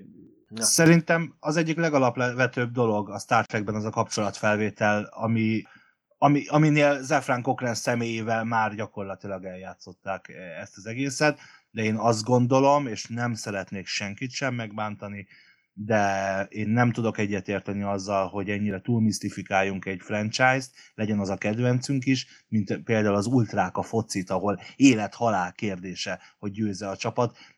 Ez egy szórakoztató műfaj, az a lényeg, hogy én jól szórakozzak. Persze engem is zavarnak, amikor az adott produkció történelmében elhangzottakhoz képest más van, de hát szerintem e, ezen, ezen túl lehet lépni bőven, és az új nézőket pedig egyébként sem érdekli. A régiek meg hát így jártak, nekik más kikacsintások vannak, amikkel jobban közelebb érezhetik magukhoz a produkciót. Tudom, ezt mindig elmondom, ezt nem egyszer mondtam már el, hogy van aki, aki mondjuk a Kelvin filmet látta először Star Trekbe, elkezdi nézni a régi toszt, és éppenséggel a régi azt mondja, hiába azt mondom, hogy tőlünk fiatalabb nézőről van szó. Mégis azt mondja neki a 60-as évekbeli Kirk, Kirk, Spock, McCoy valamiért jobban bejön, mint a mostani. Tehát hiába azt mondjuk, hogy a 21. századi emberke, mert hát gyakorlatilag azt mondom, hogy valamikor a századforduló előtt született, és mégis neki az a régi valamiért jobban tetszik. Tehát, mert azt mondanánk, hogy na új generációt mondjuk, hogy az új generációnak készült, de mégis valamiért az új generáció hiába nincs benne cégéi, meg egyebek, valamiért a a régi filozófia azért mégis hat még mindig. Jó, nem azt mondom, hogy most ez a történet rossz, vagy valami, nem ezt a történetet én, én azt mondanám, hogy ha a jövőben játszódott volna mondjuk egy Enterprise Génél mondjuk, és mondjuk ott jön vissza, hogy nem is egy ismeretlen szereplőkkel csináljuk meg, hogy nem körkapitánja, hogy semmit nem tudunk a karakterekről, hogy na most akkor tulajdonképpen az a karakter, aki most körköt játsz, az valójában az valamikor az Enterprise kapitánya lesz, és nagy ember lesz. Úgy csinálták volna meg, akkor az még jobb lett volna. Itt meg most megint csináltunk egy revoltot, és az a baj, hogy hiába készítettek egy új idővonalat, de ebbe is egyébként gyakorlatilag olyan hiányosságok vannak, hogy hát arról lehet tényleg, hogy egy négy órát lehetne beszélni, csak kicsit nekem olyan összecsapottnak érződik maga a történet. Nekem ezzel van bajom, meg a, meg a látványban is jó pár dolog. Hát ö, mondok egy érdekességet egyébként, aki mondjuk ki tudja kockázni a képet, hogy mondjuk megvan DVD-n, amikor Kelvint megtámadja a Narada. Ott van egy folyosó jelenet. Ott, ha megnézitek, ott gyakorlatilag a TNG-be, vagy akár mondjuk a felújított Enterprise-nak a folyosója, folyosója robban be. Tehát egy, egy kis apró részletben ott van az eredet. Én akkor megörültem, mert amikor először láttam, én már rögtön felfedeztem, hoppá, hát itt ez a ismerős lépcső. És utána meg kaptunk valami olyan dizájnt, ami szinte azt mondom, hogy Star Trek idegen. Nem, magától a filmtől is idegen.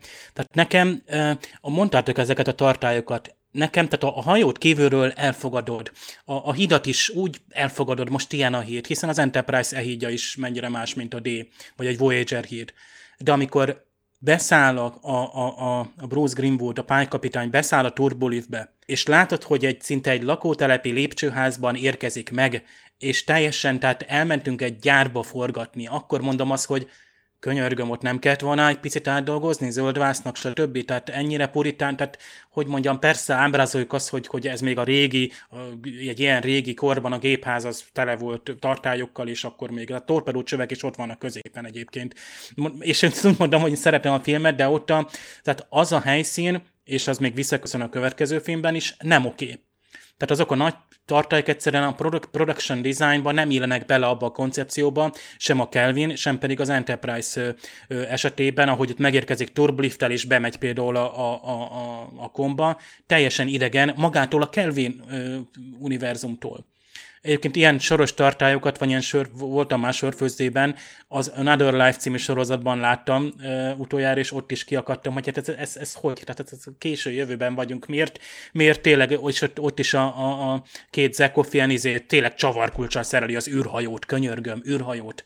Na jó, a lensfert említettétek, nagyon gyorsan elmondom, hogy a Lost in Space-ban annyi lensfer van a másik évadban, hogy fogalmam sincs, mik azok, mint a zseblámpával világítana valaki időnként ilyen függőleges megvisz. Aztán először rossz a monitorom, vagy a, a kópiám, pedig Netflixen néztem. Szóval az Abramsnél most nem tűnt fel a lensfer, pedig ö, ö, igaz, hogy ha ki vagy rá akadva, akkor feltűnik, mert azt nézed. De ha ez magával visz a és most tényleg magával vitt megint a, a, a, ennek a filmnek a története, akkor egyszerűen nem akadsz ki, hanem az arcokat nézed, a, a, a mennyire jó Bruce Greenwood, és a, ezek az új színészek is mennyire hamar, tehát megvan a kémia, amit ugye mindig mondtunk, hogy a, a szereplők között kell. Nyilván bele lehet kötni, hogy most olyan plot device, hogy a Spock meg a Kirk hogy cseréljen helyet, és akkor találjunk rá az öreg Spockra, ott a Delta Vegán, az öreg Spock hogy láthatja a Delta Vegáról a vulkán pusztulását. Ugye a képregényben is ott van a Nero egy egész füzet szól arról, hogy a Nero elkapja a Spockot, és akkor oda hurcolja a Delta Vegára, csak is, hogy a, ott lássa a Spock a megsemmisülést. Tehát a Naradáról is látottam volna, vagy mindegy. Egyébként viszont akciójelenetként, tehát én valamikor unatkozok az akció közben, ha ennél a filmnél például most is itt volt ez a fúrós jelenet, annyira izgalmas, és akkor röhögsz, hogy hát a szóló majd izével fog tényleg, a John Cho majd tényleg karddal fog, és tényleg ott van, és jól És kicsapnak a, azok a lángok, mintha tényleg a Galaxy Quest-et néznénk. Jó, igen, igen, igen. De mm, egyébként pont ez a Galaxy Quest meg tíz évvel ezelőtt, és pont néztem, én is most néztem újra is, és még tartja magát. Tehát ez a 2009 még annál jobb év, mert tényleg a Ádám mondta, hogy a CGI innentől fölfelé már tartja magát. Tehát megnéztek például a Szitek bosszúját, vagy a, vagy a klónok támadását, Ajaj. ott már szar a CGI sajnos. Bocsánat. Nem mit mondani nálam úgy nem bírom magamba tartani. Én nagyon-nagyon szeretem a Galaxy Quest című filmet tényleg, de ott a CGI az azért nem volt komolyan véve. Szerintem az alkotói szándék szerint sem volt komolyan véve. Az, hm. Én úgy Igen. hívom ezt a dizájnt, hogy bigyófelügyelős dizájn. Jó, ha megnézitek a, az a, a leggázabb film.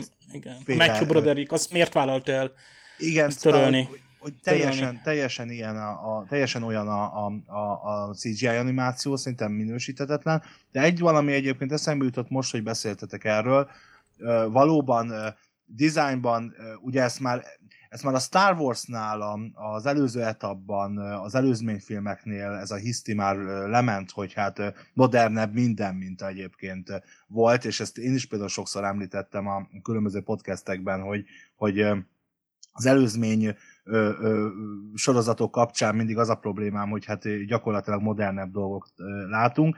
Az Enterprise gépházának esetében itt a Kelvin egyben én azt gondolom, hogy ez, én, én komolyan gondolom, hogy ez csak spórolás volt egy, egy bár, bármennyiből készül egy film, bármennyire sok pénzből készül egy film, arra egy bizonyos összeg van, a CGI az egy bizonyos összegbe kerül, forgatni X jelenetet egy bizonyos összegbe kerül, szóval én azt gondolom, hogy ez abszolút CGI, vagy abszolút pénzbeli probléma volt.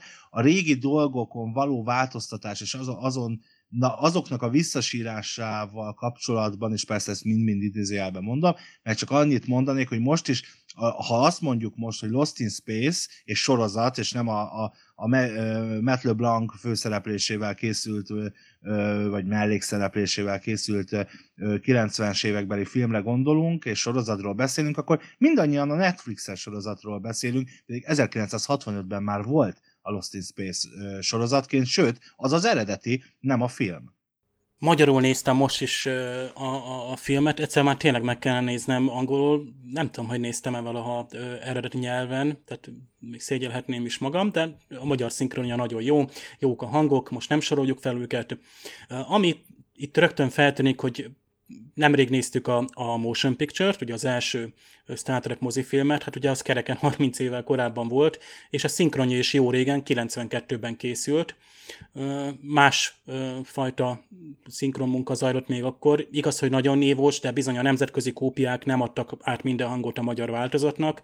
Például a háttérben komputerek nem hallatszottak a 79-es mozifilmben.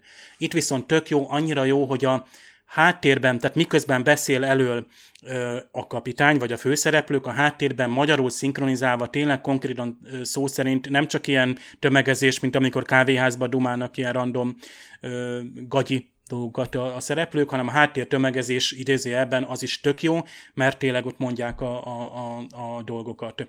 A, a Red Alertet valami miatt vörös kódnak fordítja a magyar, fogalmam sincs, ekkor már ugye bőven vannak Star Trek sorozatok, tehát lehetne vörös riadónak fordítani. A Stardate a csillagidővel meg az a gond, hogy 22-33-at, ahogy Attila is mondja, hát itt ugye mikor tért el ez a csillagidő, a, tehát mikor jött létre az alternatív időség? Nem tudjuk, és ne is menjünk bele, hogy melyik volt az a pont, tehát amikor Nero megérkezett, és akkor miért született később a körk? Nem baj, a, nekem az a furó, hogy a csillagidő, itt az angol változatban is 22-33 vesző 4, tehát ezek szerint a csillagidő meg a normál dátum megegyezik. Nincs rá magyarázat, és nem is szinkronos baki, csak ilyen fura volt.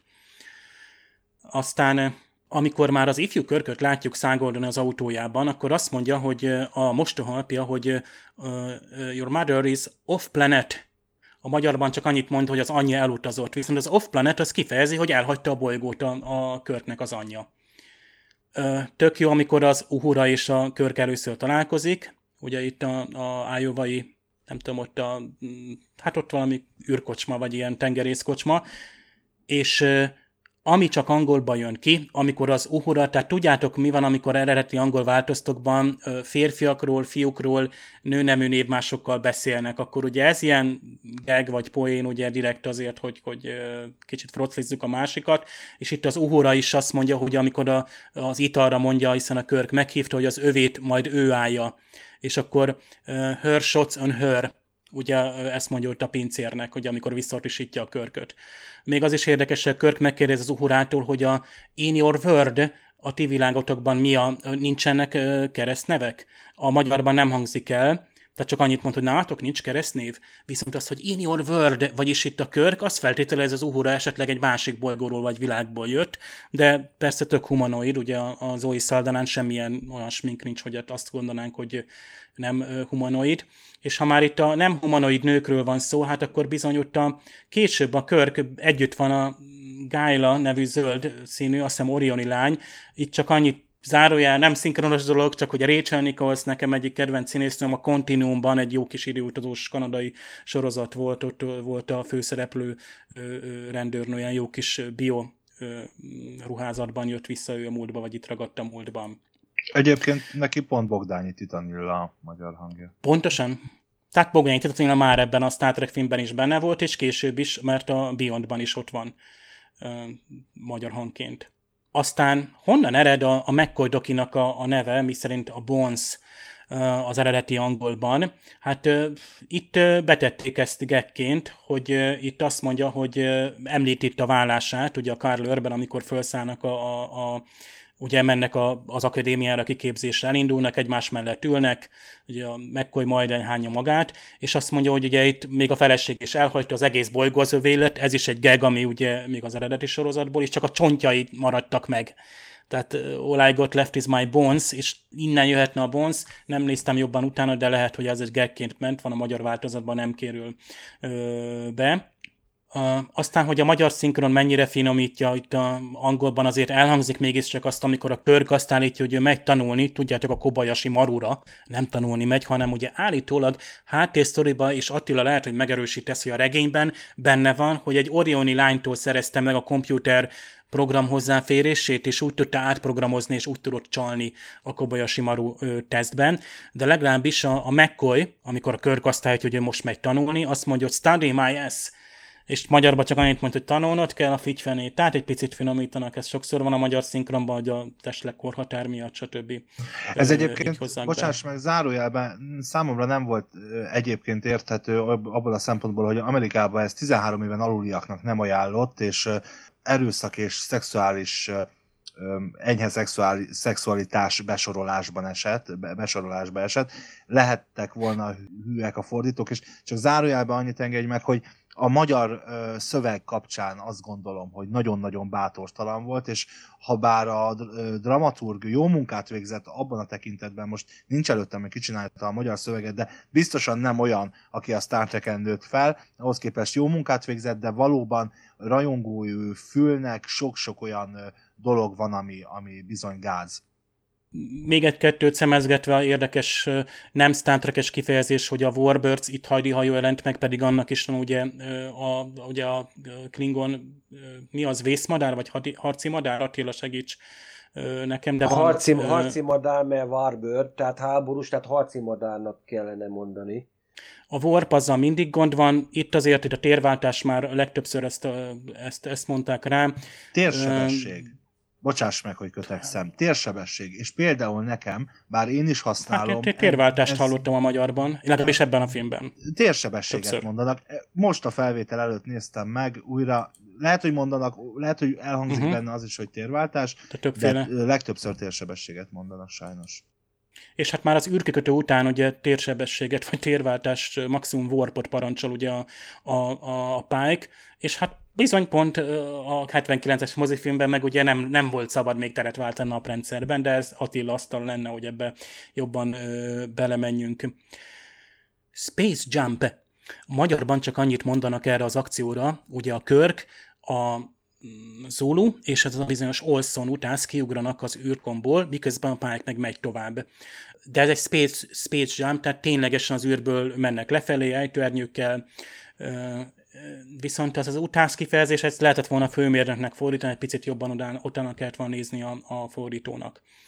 Ö, aztán szintén az Olson mondja ott a na majd jó, odadozunk a romulánoknak, az, az angolban simán kimondja, hogy ezt a kikesz kifejezést. A másik kedvencem ugye McCoy-nak a dokis kifejezései. Itt azt mondja, hogy I'm a doctor, not a physicist, tehát orvos vagyok és nem ö, ö, fizikus, jó is a fordítás. Szerencsére nem keverték ezt a physician szóval a házi orvossal ö, össze. A címekkel még további gondom az, hogy a, ez az alkapitány, ezt felejtsük már el, mert az Acting 2 az helyettes kapitány. Olyan nincs a csillagflottában, hogy alkapitány legfeljebb a, nem tudom, alparancsnok van, teszem azt a Romuluson vagy a vulkániaknál. Itt a csillagflottában Acting Captain az azt jelenti, hogy egy akcióban a kapitány oda veszett, eltűnt, és a helyére ideiglenesen kinevezték, és a helyére lépett. Acting, ő cselekszik éppen, de nem ő a, a rendes kapitány. Nem rendes kapitány, így is mondhatta volna. Tértransport átsugárzás, hát ez nagyon rosszul hangzik, főleg aki járatos a, a, a, Star Trekben, ugye transwarp beaming.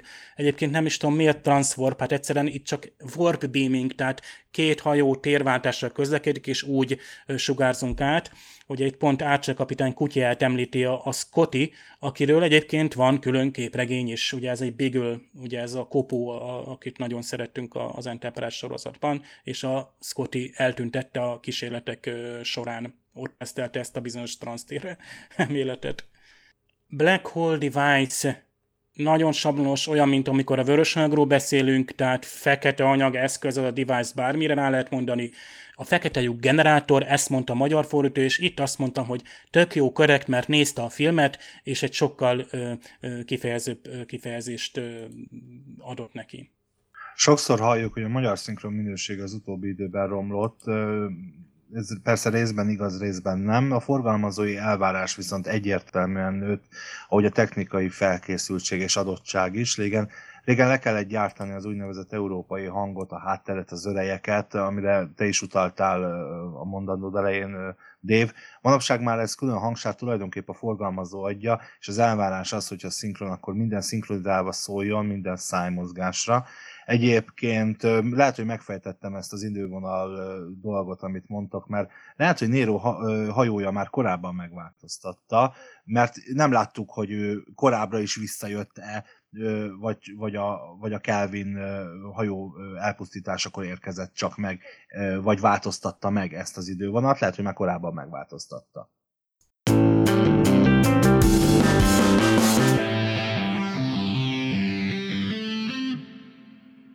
Ez nem mentő akció, ez támadás. Ezt mire alapozza? Ugyanez az anomália a ma látott vihar következett be a születésem napján is. Mielőtt egy Romulán hajó megtámadta a Kelvint. Ön tudja, olvastam a diszertációját. Ezt a hajót, melynek félelmetes és fejlett fegyverzete volt, soha többé nem látták. A Kelvin megtámadása a Klingon űr peremén történt. Tegnap 23.00 órakor volt egy összecsapás. 47 Klingon hadihajót pusztítottak el a Romulánok, uram. A jelentés szerint a Romulánoknak csak egy hajójuk volt, egy hatalmas hajójuk. Honnan tud erről a Klingon támadásról?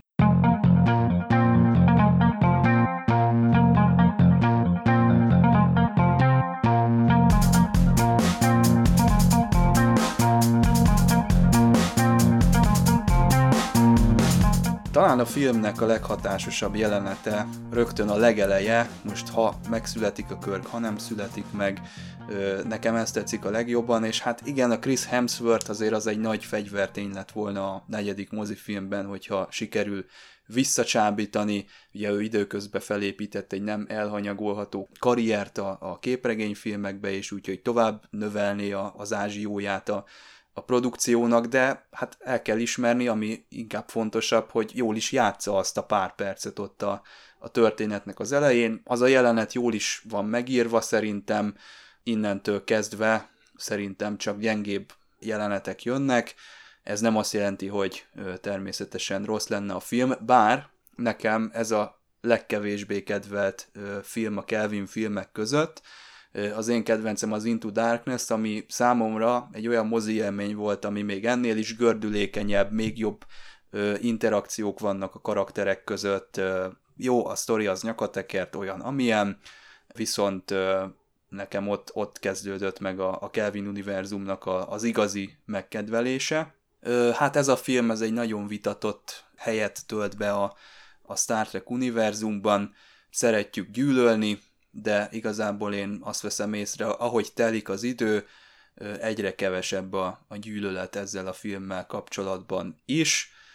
Én azt mondom, hogy rosszabbra számítottam, mert ezt nem szoktam sokszor újra nézni, épp abból kifolyólag, hogy ez a Kelvin filmek közül a legkevésbé kedvelt általam, és összességében is ez az a mozifilm, ami engem a legkevésbé mozdít meg, és nem nagyon szoktam újra nézni. Sokkal rosszabb élményre számítottam itt történetben is, és úgy egyáltalán minden tekintetben, viszont meglepően jól szórakoztam.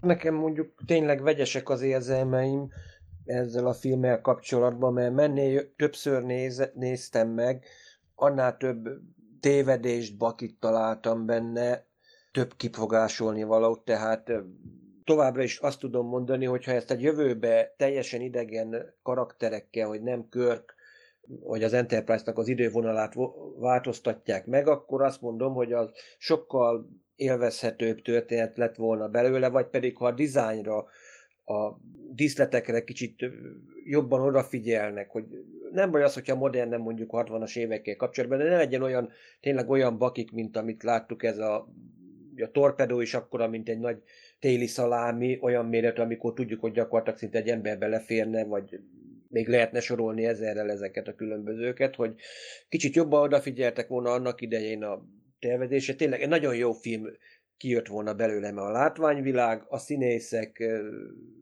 játéka nagyon jó, de akkor is én is még úgy vagyok, mint Ádám, hogy körkapitány az egyértelműen William Shatner, Spock pedig azt mondom, hogy az mindig is Leonard Nimoy maradt. Hiába már eljátszották többen, de az ember ehhez van hozzászokva, és egyszerűen nehéz az embernek itt most időnként a jót is meglátni, mert egyszerűen be vagyunk, szinte az ember be van kódolva, vagy látja a hibákat is. Jó, voltak benne olyan jelenetek, a Kobayashi Meru teszt, vagy amikor az Enterprise, amikor az űrsikló el, elrepül a tányérettség fölött, hát az, vagy ilyen egyéb apróságok, de az a baj ebben a filmben rengeteg tévedés, meg valahogy számomra nem track magyarul trekkidegen elemet találtam benne, hogy tényleg azt kell mondjam, hogy a Kelvin filmnek a többi utolsó epizódja sokkal jobban megadta azt a track szellemet,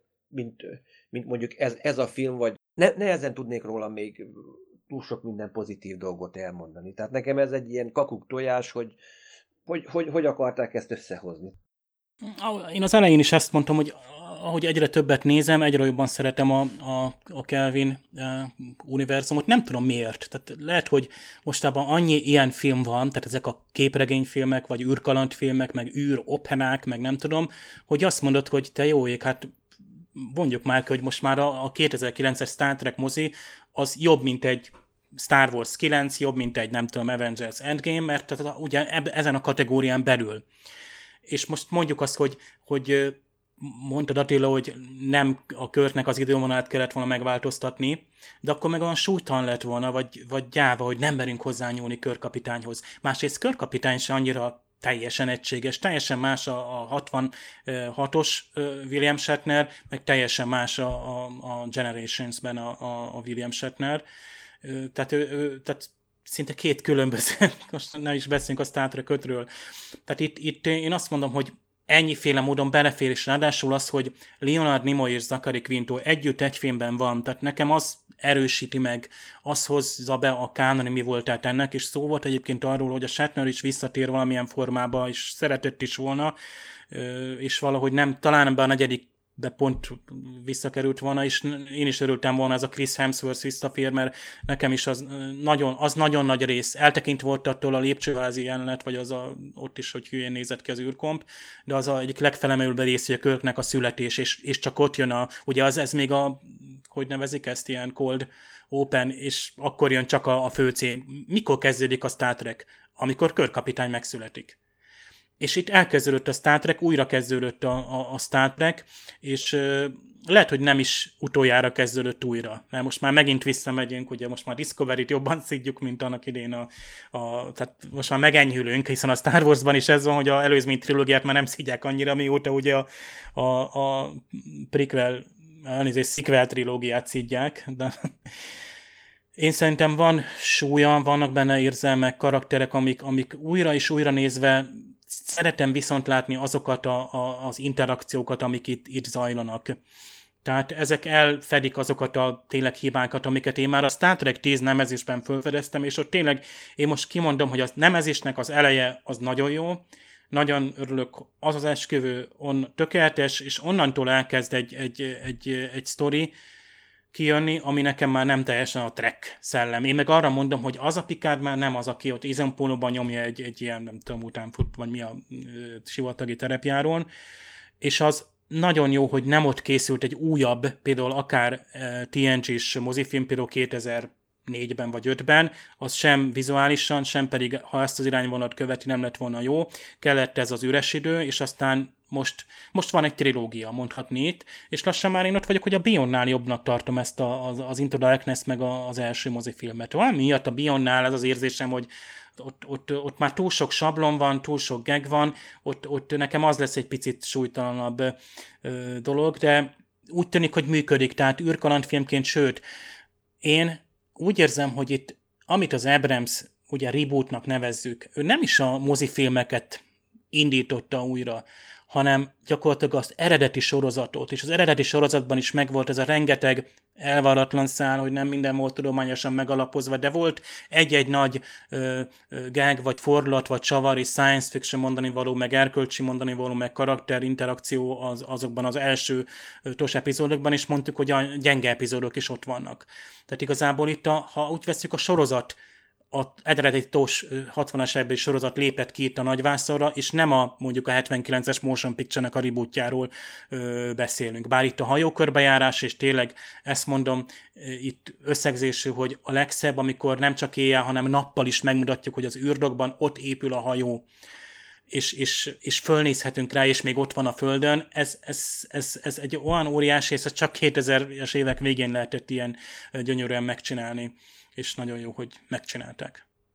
A Star Trek filmek sajnos nem túl sikeresek már, ami a jegypénztárakat illeti, bár nézik, és szerencsére sokan, de azért például a Beyond, bár a legjobban teljesítő Star, legjobban teljesítő Paramount film volt 2016-ban, ettől függetlenül is nagyon-nagyon rosszul teljesített, a várakozásokon alul teljesített a jegypénztáraknál.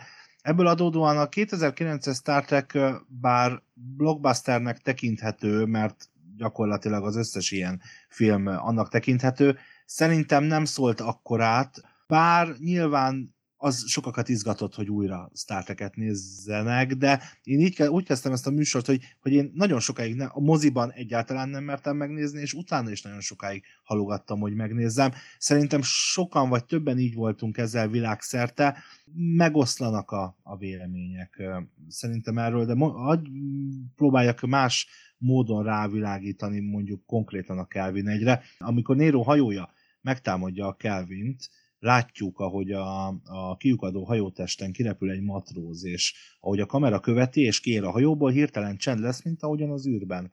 Valóban van, de ez inkább csak egy hatásvadász dramaturgiai elem volt, mint sem a valóság tiszteletben tartása, hiszen a későbbiekben, ahogy ezt a Star Trekben megszokhattuk, talán a Babylon 5 kivételével és minden más science fictionben megszokhattuk, mindig van hang az űrben játszódó jelenetben is, szóval ez láthatóan szabadon választott volt ebben a filmben, mert amikor körkék kiugranak a komból, Szuluval, meg azzal a, a másik csókával, és zuhannak a vulkára, az űrben először szintén nem hallható hang, csak amikor az atmoszférába érnek, és ez nagyjából szerintem igaz erre a filmre egészében is, a néha beleerőltetett jelenetek hullámzása jellemzi ezt a filmet szerintem, de ettől függetlenül teljesen nézhető, és úgy érzem tíz év távlatából némileg a helyére is került, ahogy azt Csaba szoktad mondani, és 20 év múlva megint csak, és azt hiszem Dave említette, hogy, hogy talán majd egyszer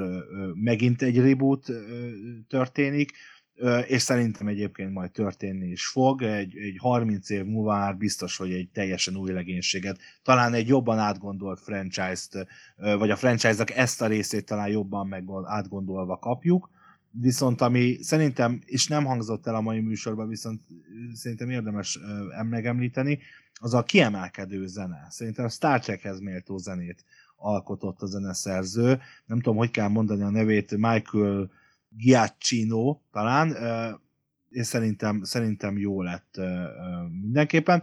Remek szórakozás, de nem tartozik a kedvenc címjeim közé. Ha Kelvinről van szó, akkor nálam a legutolsó, a harmadik a Beyond, ami számomra legjobban képviseli a Star Trek-et, az értékét és a mondani valóját, és az számomra a legszórakoztatóbb is, de a 2009-es Calvin egy semmiképpen sem a rosszabbikból való, úgyhogy szerintem jó film volt, érdemes néha-néha újra nézni, és azért ne felejtsük el, az is elhangzott, hogy ugye megszületett Körk, megszületett a, a Star Trek, azóta azért látszik, hogy, hogy elindult valami, és ahogy erről már egyébként korábban most a mai adásban beszélgettünk, talán, talán a filmes, a sorozatos mellett a filmes univerzum is új életre kél, és, és sok jó Star Trek filmet nézhetünk még a nagyvásznon is. Én azt is megnézném, hogy az Archer hogyan születik meg, de hát ez már egy másik lapra tartozik. Ádám, köszönjük szépen, hogy itt voltál. Január 23-án jön a Picard sorozat, addig két hétvégénk van. Nem fogunk már visszatérni addig az eredeti sorozathoz, hanem csak a Picard sorozat után folytatjuk a második évadot, addig speciális impulzus adásokkal készülünk, de még nem mondom el, hogy mivel. Tartsatok velünk! Sziasztok! Sziasztok! Sziasztok! Sziasztok!